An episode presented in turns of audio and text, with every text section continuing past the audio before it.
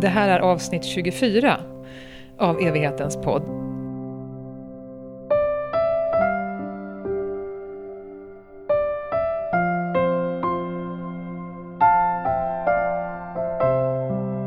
Idag med Bosse Eriksson, VD för Evigheten begravningsbyrå med kontor på olika håll runt om i Uppland, bland annat det på Kungsgatan där vi sitter nu i centrala Uppsala. Idag ska vi prata om den sista vilan. Vad finns det för olika former? Jordbegravning, hur funkar det? Vad är skillnaden mellan minneslund och askgravlund? Hur ska jag som anhörig veta vad som blir bäst? Hej Bosse! Hej Johanna! Du, när vi pratar om det med den sista vilan, vad finns det för olika sorter om vi, om vi börjar där? Ja, i Sverige så finns eh, jordbegängelse och eldbegängelse. Varför det här begängelse, det låter som ett väldigt gammalt ord. Ja, det är ett väldigt gammalt ord. Och det finns egentligen fyra begängelseformer. Men två av dem har inte använts på väldigt länge. Och de andra två är ju luftbegängelse och vattenbegängelse. Luft, vatten, jord och eld, det är elementen. Ja, det är det faktiskt. Och eh, luft och vatten, det använder vi inte direkt i Sverige. Nej, var länge sedan vi slutade använda de formerna. Och elden här, det står för kremeringen antar jag? Ja. Muslimer och judar, för dem är det väldigt viktigt att komma ner i jorden väldigt snart. Hur snart? Helst efter en dag. Det är önskemålet då. Och hur lätt eller svårt brukar det vara att ordna det? Det är svårt eftersom vi har en vinter som gör att det är tjäle i marken och då är det omöjligt. Är det tjäle på en och en halv meter så tar det ju mellan en till två dagar att tina jorden så att man kan gräva den. Det finns ju vissa kyrkogårdar i närheten av storstäderna där man kanske har några gravar som är öppnade. Om det är så att det blir en, en muslimsk begravning till exempel. För de är alltid jordbegravningar? Det är alltid jordbegravningar. Mm. Kan du berätta hur en jordbegravning går till? Vid en jordbegravning så oftast så följer man kistan ända till graven. Och där kanske man välsignar graven innan man gravsätter kistan. Sedan tar man avsked ute vid graven. Det finns också möjlighet att om man tycker att det är jobbigt att följa med kistan ut i graven så kan man ju ta avsked inne i kyrkan eller i kapellet. Som det är vid kremationsbegravning. Och så lämnar man kistan där och sen så får bärarlaget och, och officianten följa med ner till graven och göra den slutgiltiga gravsättningen. Och de anhöriga är inte med. Så man kan fortfarande anpassa det? Ja, det kan man göra. Det finns en jättefin liknelse. En präst som som jag har känt väldigt länge. Han sa att ja, men man kan ju se det från olika synvinklar. Det vi ser, det är ett svart hål som är kallt. Men det som den avlidne ser, det är en blå himmel. Det är verkligen att vända på perspektivet. Mm. Vem tänker du, för vem passar en jordbegravning? Jag tror att om alla barn fick bestämma så skulle det bara vara jordbegravningar. För, för att, att? Jo, men om man har ett husdjur, en hamster eller en, en katt eller en hund eller vad som helst. Så fråga en femåring eller en åttaåring. Ska vi elda upp? Så kommer de säga nej, vi ska begrava den här katten. Så att det sista man gör det är att elda upp de man älskar. Eh, men samhället har ju premierat kremationer under ganska lång tid. Jag vet när jag började i början på 90-talet så var det vissa församlingar som hade ett kremationsbidrag för att folk skulle välja kremation framför jordbegravning.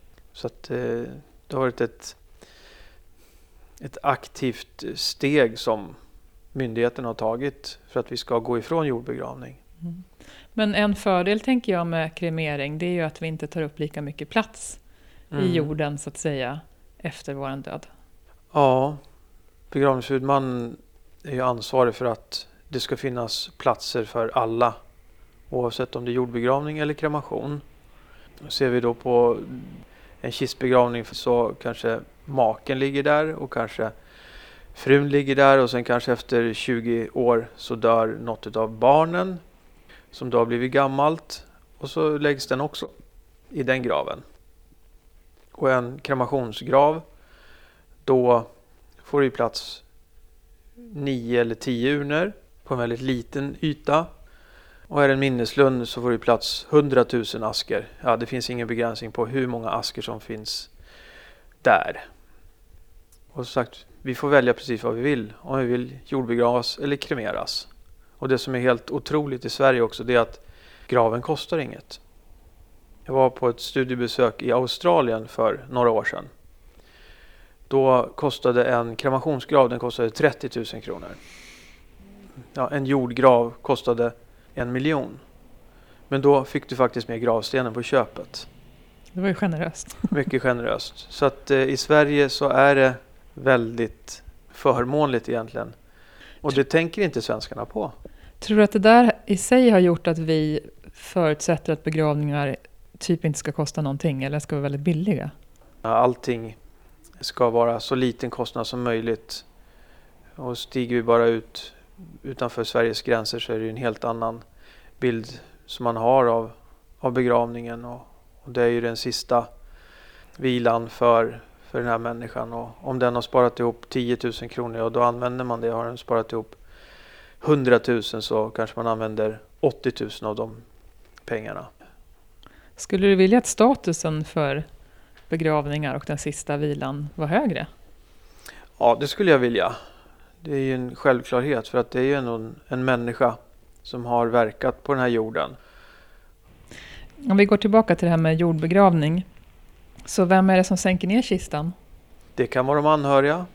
Vanligtvis så är det ett bärarlag som eh, bekostas av begravningsavgiften så att det är ingen extern kostnad för, för dödsboet. Det kostar faktiskt mindre att ha jordbegravning än kremering. Hur kan det vara så?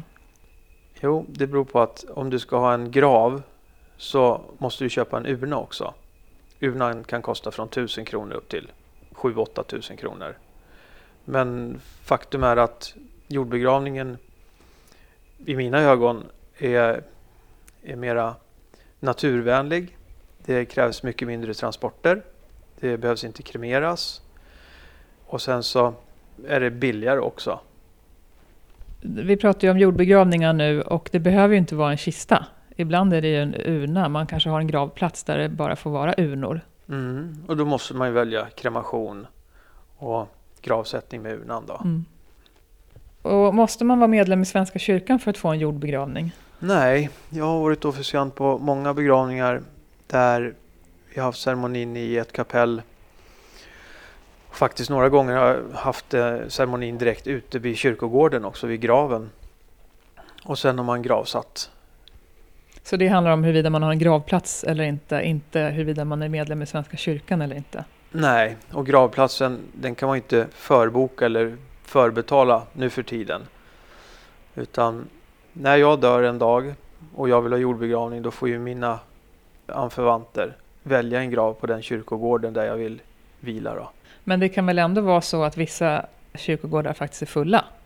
Ja, det finns ju de som är väldigt begränsade som, som ligger mitt i städerna där det inte finns eh, möjlighet att utöka dem och då kan man ju ha begravningen i den kyrkan men sen att gravsättningen sker på den kyrkogården som, som ligger en bit ifrån. Mm. Apropå det här med plats, är det mer sannolikt att få en plats i en stad på en, en kyrkogård om man väljer en urngrav istället för en kistgrav? Ja, det är det. På kyrkogårdarna så finns det ju gamla jordgravar där ingen i släkten vill ha hand om den jordgraven. Eh, det kanske inte finns några släktingar kvar ens. Och då återgår ju graven till kyrkogårdsförvaltningen. Efter hur lång tid då? Vanligtvis är det 25 år. Men säg att en familj vill behålla graven så förnyas ju graven hela tiden. Men det är många gravar idag som återgår till förvaltningen för att det finns inga gravrättsinnehavare. Och då väntar man ytterligare några år och sen så blir den graven ny. En jordgrav den kan delas upp i kanske två eller tre eller fyra gravar. Och där kommer man inte gravsätta någon mer kista Men man gör så att det blir två, tre eller fyra urngravar. Då. Vad tycker du om det här tidsperspektivet, 25 år? 25 år är en liten tid i evighetens långa tidsintervall. Och de judiska gravarna och de muslimska gravarna, de upplåts ju på all evig tid. På judiska begravningsplatsen vid Haga Norra till exempel, där finns ju jätte, jättegamla gravar som är judiska. Och de kommer aldrig återgå till förvaltningen. Du vill själv ha jordbegravning, hur kommer det sig? Ja, när jag först satt och fyllde i mina önskemål och det här var ju i början på 90-talet.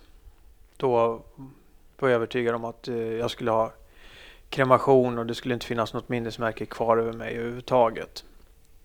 Och sen så jobbade jag med det här i några år och sen så reviderade jag mitt önskemål att jag ville ha jordbegravning. Och anledningen till det är att jag tror att det är viktigt för mina efterlevande att ha en bestämd plats att gå till. Och att det minnesmärket finns kvar så länge som, som släkten önskar det. Men kan det inte bli ett ok också det där med att ha en plats att gå till? Man kanske har nära anhöriga som bor i ett annat land och inte kan komma till den här platsen så ofta eller så. Det är jättemånga äldre människor som skriver sina önskemål att de vill ha minneslund. Därför att barnen inte ska ha något ok där de ska behöva rensa graven och så här. Man får se det lite längre. Har de verkligen tagit upp det med sina barn? Vill de ha en bestämd plats att gå till eller blir det ett ok bara? Men eh, se att man bara har gravstenen där. Då blir det ju ingenting att sköta om. Eftersom allt annat är ju gräs. Så att det blir inget ok. Det blir bara en bestämd plats för de efterlevande att gå till. Inget ok. Men det som är så fint är ju att vare sig du eller jag förordar väl det ena eller andra. Utan mm. det är upp till den som är sjuk och kanske kommer dö snart eller till den, den personens anförvanter att mm. välja. Om inte den som har avlidit har uttryckt sina önskemål. Ja. Och det finns liksom för och nackdelar med båda. Och utifrån kanske trosuppfattningar och sådär mm. också. En minneslund, vi har nämnt det ordet här. Vad är det egentligen?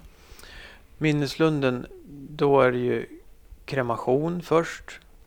Och sedan så sprider man eller gräver ner askan i minneslunden. Förr i tiden så då spred man alltid askan i minneslunden.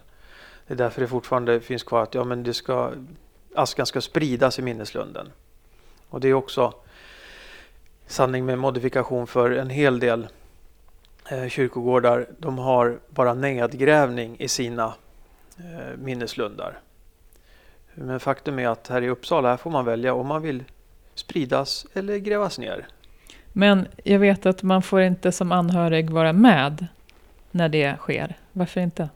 Nej, skulle man vara med då skulle man ju automatiskt gå till det stället där nedgrävning eller spridningen skedde och så skulle man sätta sina ljus där och man skulle sätta sina blommor där, kanske till och med plantera någonting. Och det är ju inte det som är tanken med minneslund utan den är anonym och kollektiv. Det ska inte finnas några minnesmärken. Och hur får man veta att det har skett då? Att nu finns askan där? Man får alltid ett meddelande från kyrkogårdsförvaltningen. Den här dagen, då skedde gravsättningen i minneslunden. Mm. Och hur lång tid brukar det kunna ta? Ja, så att man har haft begravningen i oktober och sen så kommer snön och kärlen. Då går eh, november, december, januari, februari, mars. April kanske kärlen börjar släppa och i maj så är det vattenfritt också, alltså man kan gräva. Så att ibland så dröjer det väldigt länge med gravsättningen i, i minneslunden. Vad tror du att det kan betyda för anhöriga att vänta på det där? Mm, det är jättejobbigt. Och som sagt när man har trott att, att det är klart med gravsättningen och sen så får man ett meddelande långt senare att nu är gravsättningen klar. Eh, det kan ju, alla som gravsätts i minneslunden då måste det finnas ett papper som är påskrivet också. Att eh, de anhöriga tar ansvar för att det inte finns någon annan grav att gravsätta i eller att det inte finns några andra alternativ och, och då, därför väljer man minneslund. Så att man ska skriva på ett papper, ett dokument på att den här personen ska ligga i, i minneslunden. Du som har varit runt på många minneslundar. För den som aldrig har varit i en sån, kan du beskriva någonting om hur det kan se ut? Minneslunden är ju oftast en väldigt harmonisk och fin plats. Kanske finns en stor gräsyta, kanske finns lite buskage, lite trän, kanske något vatten som rinner genom minneslunden. Det är oftast väldigt fin trädgårdsarkitektur runt det. Man, man har lagt väldigt mycket tankar bakom att minneslunden ska vara vacker och harmonisk i sig. Och jag, tanken med minneslundarna från början, det var ju att även om gamla mormor var gravsatt uppe i Umeå och jag bodde i Stockholm så skulle jag kunna gå till minneslunden i Stockholm och sätta ett ljus och, och sätta en blomma och tänka på henne. Jag tänker återigen på det här med elementen, att de brukar kunna vara närvarande. Det kan vara en stenformation eller platta eller det kan vara en vattenspegel. Mm. Det kan vara på sommartid eh, olika sorters odlingar, någonting som tar upp vinden så att säga i växtligheten. Mm. Och så brukar det finnas hållare för blommor. Ja, eftersom man inte ska sätta blommorna någon annanstans i minneslunden eller ljus då, så finns det oftast hållare för snittblommor och hållare för ljus som man sätter så här engångsljus med guldlock. Då kan kyrkogårdspersonalen lätt plocka bort det när det brunnit ut eller när blommorna har vissnat. Eh, men kan man lämna någonting annat där än ett ljus eller en, eller en blomma? Ja, det har blivit väldigt vanligt att man kanske lämnar någon sten där det står saknar dig eller vi tänker på dig. Men den stenen har ju kyrkogårdsförvaltningen rätt att ta bort. I reglementet så står att det är bara avsedda platser för blommor och för ljus och där ska de placeras. Ingenting annat. Önskar man att sätta dit en ängel eller någonting sånt, ja då ska man nog välja en, en grav eller en askgrav. Graven förvaltar du helt och hållet eftersom du blir gravrättsinnehavare och den bestämmer ju precis över hur den ska se ut och så. Om vi pratar om en person som inte är troende överhuvudtaget, vad kan du rekommendera då? Ja, tar man ett sånt stort avstånd då från Svenska kyrkan att man inte vill ligga på en, en kyrkogård som drivs av Svenska kyrkan. Så i Stockholm så drivs ju begravningsverksamheten av kommunen där, Stockholms stad. Så där kan man ju gravsätta sig i sådana fall då. Eller också kan man ju välja att man vill bli spridd ovan vatten på Mälaren eller i Östersjön eller så. Vem passar det särskilt bra för? Det kan ju vara någon som har vistats väldigt mycket på sjön. Det kan ju vara en, en sjöman som liksom, ja men mitt rätta element, det är havet. Kan vara någon människa som har seglat mycket och som verkligen tycker om havet. Så det, det kan vara helt rätt för den människan. Och vad krävs för att askan ska spridas i, i ett vattendrag eller runt ett vattendrag? Då ansöker man, då hittar man koordinater för där spridningen kan ske. Och så skickar man in de koordinaterna till Länsstyrelsen där det ska ske. Och sen är det handläggare där som beslutar om det är en bra plats eller en mindre bra plats. Eh, har man ansökt om en felaktig koordinat så är ju Länsstyrelsen väldigt behjälpliga nu och säger att ja, men vi föreslår det här stället istället. Men är det supermycket pappersgöra för att få igenom det där eller inte så farligt? Det är inte speciellt mycket. Det är en A4 som man fyller i. Mm, och sen så är det bra att skicka med en karta också. Apropå det här med lag, lagar så finns det ju en lag sedan inte allt för länge tillbaka att man ska kremeras inom en månad. Ja. Eh, nu under pandemin, hur, hur har det gått med det? Jo, jag tycker det har gått bra. Trots att det har varit fler dödsfall så har ändå det gått att, att hålla sig inom lagens gränser. Men det är ju inte för dig som jobbar på en begravningsbyrå, så det är inte ditt ansvar? Nej, men jag upplyser ju om att eh, begravningslagen finns och att det är 30 dagar mellan dödsfall och begravning. Och eh, ibland så har jag de anhöriga önskemål om att, att lägga det längre bort och då ska man egentligen ansöka hos Skatteverket för att få anstånd för för den begravningen. Och i stort sett 99 fall, 99,9 fall till och med, blir ju avslag. Eh, och därför har det blivit vanligare också med direktkremation. För med direktkremationen så, så kan man spänna tiden lite längre. Och direktkremation betyder att man inte har någon som helst ceremoni? Ja, man mm. har ingen ceremoni eh, vare sig i kyrkan eller i kapellet utan från sjukhuset så förs kistan och kroppen då direkt till närmsta krematorium där kremationen sker och sen har man en akt med urnan, kanske efter två månader. Det finns något som heter Askgravlund som är en relativt ny företeelse. Vad är det? Mm, Askgravlunden, det är också kyrkogårdsförvaltning som bestämmer om hur den ska utformas och de regler som ska gälla där.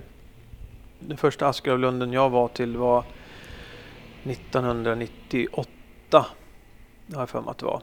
Och det var i Karlskoga där de hade anlagt en, en ny gravsättningsform. Och det var Askgravlunda. Och det har blivit väldigt vanligt med Askgravlunda nu. Istället för att man som tidigare valde minneslund där det inte fanns något minnesmärke alls så väljer man en askgravlund. Där det ändå finns en liten sten med namnet på. Och sen så blir man inte gravrättsinnehavare för den graven utan den är bara till låns i 20 år och sen ska den lämnas tillbaka. En del askgravlundar där kan bara en aska gravsättas i varje men i flera andra så kan ju make make vila till exempel. Och vad händer efter 20 år? 20 år har inte gått än. Ja, i Karlskoga har det gått 20 år eftersom de har haft den så pass länge och jag vet inte det skulle vara jättekonstigt om jag gravsatte min mamma där. Men min pappa lever fortfarande efter 20 år. Eh, vad händer då? Ska graven återgå då till förvaltningen så att han inte får vila där? Men den problematiken har vi inte kommit till än. Men man gräver väl aldrig upp aska? Nej, det gör man inte. Och det är också en stor skillnad. På en del kyrkogårdsförvaltningar där har man bestämt att den eh, askan som gravsätts, den ska gravsättas med en ask påse, liten fin sammetspåse som man sänker ner. En del har krav på att det ska vara en vanlig urna medan en del de har krav på att det ska vara en oförgänglig urna, alltså en urna av koppar eller brons. Så det är väldigt olika beroende på vilken askgravplats man väljer. Så, så, man kan säga att en askgravlund eller askgravplats är lite mindre anonym än minneslunden i och med att det finns någon sorts plakett eller så med, med namn där? Mm, ja, det är en stor skillnad. I minneslunden så då vet man inte platsen eller när det blir eller så. I Askgravlunden så får man ju vara med när gravsättningen sker. Och det blir en liten plakett mm. med namnet på. Om jag är anhörig och den som har dött, som jag är anhörig till då, inte har fyllt i några önskemål alls eller pratat om det här med sin egen begravning och död överhuvudtaget. Hur sjutton ska jag kunna veta vad som blir rätt för hen? Ja, det är jättesvårt. Och ibland så kan det finnas flera viljor. Det kan vara att det finns tre stycken starka viljor som den ena säger si, den andra säger så och den tredje säger något helt annat. Då blir det en väldigt svår situation att besluta över. För vem har rätten egentligen? Den ena kanske vill att det ska vara direktkremation. Medan den andra den vill ha en begravning i kyrkan och sen gravsätta i familjegraven. Och den tredje kanske vill ha jordbegravning i familjegraven. Så det är viktigt att, att man fyller i sina önskemål. Mm. Men hur tänker du att man kan resonera då om man inte vet alls? Ja, det viktigaste är väl att försöka påverka att man ska skriva någonting. Det viktigaste är om man vill ha jordbegravning eller kremation. Och sen alla andra frågor är ju mindre viktiga egentligen. Man kan ju vara jättenoggrann och, och skriva in att jag vill att den här dikten ska läsas och jag vill höra den här sången och den här salmen. Men det viktiga är att, att fylla i önskemålet så, så mycket som jag orkar fylla i det. Mm. För gör man inte det så ja, då lämnar man väldigt mycket åt slumpen. Och att fylla i sina önskemål är att, att ändå ha någon slags kontroll över vad händer med mig den dagen jag dör. Mm. Och sådana här önskemål som vi pratar om nu, de kan man fylla i antingen på en begravningsbyrå eller på nätet i något som heter Livsarkivet. Men jag tänker att det kan inte vara helt ovanligt att det kommer människor till dig som inte vet hur den anhöriga, eh, den som har dött, ville ha det. Hur kan du liksom hjälpa dem fram då för att det ska komma till något slags beslut? För man måste ju ta en, en rad beslut. Ja, jo, det är många beslut som man måste göra när väl ett dödsfall inträffar. Och jag brukar bara säga att ja, men hur skulle den här människan resonerat? Och då blir det ganska lätt ändå. Oftast är det ju vi män är inte så bra på att prata om det här med, med död och begravning. Men ibland så kan det vara så att ja, men de var på begravning för tio år sedan och då sa mannen ja men den här begravningen var fin. Och då har man ändå gjort någon slags indikation på att ja men så här ska det nog vara. Vi har pratat om jordbegravningar och då gör man ju liksom allting oftast på, på en och samma dag så att säga. Även gravsättning. Men hur ser möjligheterna ut att ha Ehm, jag tänker på covid nu, för en del kanske det har gått väldigt fort, det har varit väldigt oväntat dödsfall, det kanske är svårt att samla folk eller så. Hur ser möjligheterna ut att samla människor runt den plats för den sista vilan senare? Ja, det är ju jätteviktigt med att man har avslut. Och eh, se att man har haft direktkremation och att eh, man eh, har valt att det ska vara minneslund och sen så känner man att ja, men det här gick lite för fort. Då kan man ju ha en liten samling i minneslunden när väl pandemin släpper och man kan bjuda in till flera människor som kan närvara och man kan kanske ha ett fotografi i minneslunden och spela musik som den tyckte om och någon kanske vill hålla tal eller läsa en dikt. Så att jag tror att det kommer bli vanligare när väl pandemin släpper greppet om samhället att vi, vi kommer samlas. Vad skulle du säga är viktigast att tänka på i, i samband med valet för den sista vilan? Man ska tänka på att det valet man gör kommer vara bestående under väldigt många år. Så väljer man minneslund så kan man inte ändra det. Då är det minneslunden som gäller, då har man inget minnesmärke. Eh, och väljer man en grav så då ska man vara medveten om att den här kommer finnas i all evig tid. Men att evigheten är uppdelad i 25 års intervaller som jag får förnya. Det tror jag är det absolut viktigaste. Och hur bra tänker du att vi är på att ta sådana beslut? Vi är ganska dåliga på att göra det. Speciellt i den situationen när ett dödsfall inträffar väldigt hastigt. Då är vi inte så bra på att tänka framtidsmässigt. Liksom. Hur kommer det här vara om fem år? Kommer jag vilja ha en gravplats att gå till? Och hur kan man resonera för att det beslutet inte ska kännas så definitivt som det faktiskt ändå är? Mm. Man kan ju resonera så att om jag satt och pratade mitt emot eh, den avlidne och tog en kopp kaffe och pratade om livet och döden. Vad skulle vi komma fram till för beslut då? Eh, inte mitt ego som bestämmer utan vad kommer vi fram till för beslut? Men alltså komma, komma ihåg hur, hur, hur den, som man känner den personen, hur den skulle resonerat om man inte vet. Mm. Och, och lägga åt sidan sina egna rädslor, önskemål, längtan och så. Det får mm. vi ta den dagen jag dör. Ja. ja, och det är jättesvårt. Det finns ju vissa människor som drabbas av långtidssjukdomar. Liksom. Man kanske blir dement. Och innan demensen så kanske det var en, en person som var väldigt aktiv och social och som faktiskt ville ha en jordbegravning. Men efter tio år så har den människan tappat all kontakt med omvärlden, till och med sina barn och barnbarn kanske. Och vad, vad är den människans ord värd då? Mm. Blir det minneslunden? Så vad tänker du i ett sånt fall, vilken person är det vi ska ta hänsyn till här? Är det den som, hur den personen var när den var frisk eller som den var den sista tiden? Jag tror den, den friska personen. Det är ju bara att se på vilka foton som människor väljer att ta med till begravningar, mm. vid kistor eller eh, närheten av urnan. Jag har inte varit med om att det är en människa som ser väldigt sjuk och svag ut. Nej, man väljer alltid den starka den fina bilden som man vill minnas.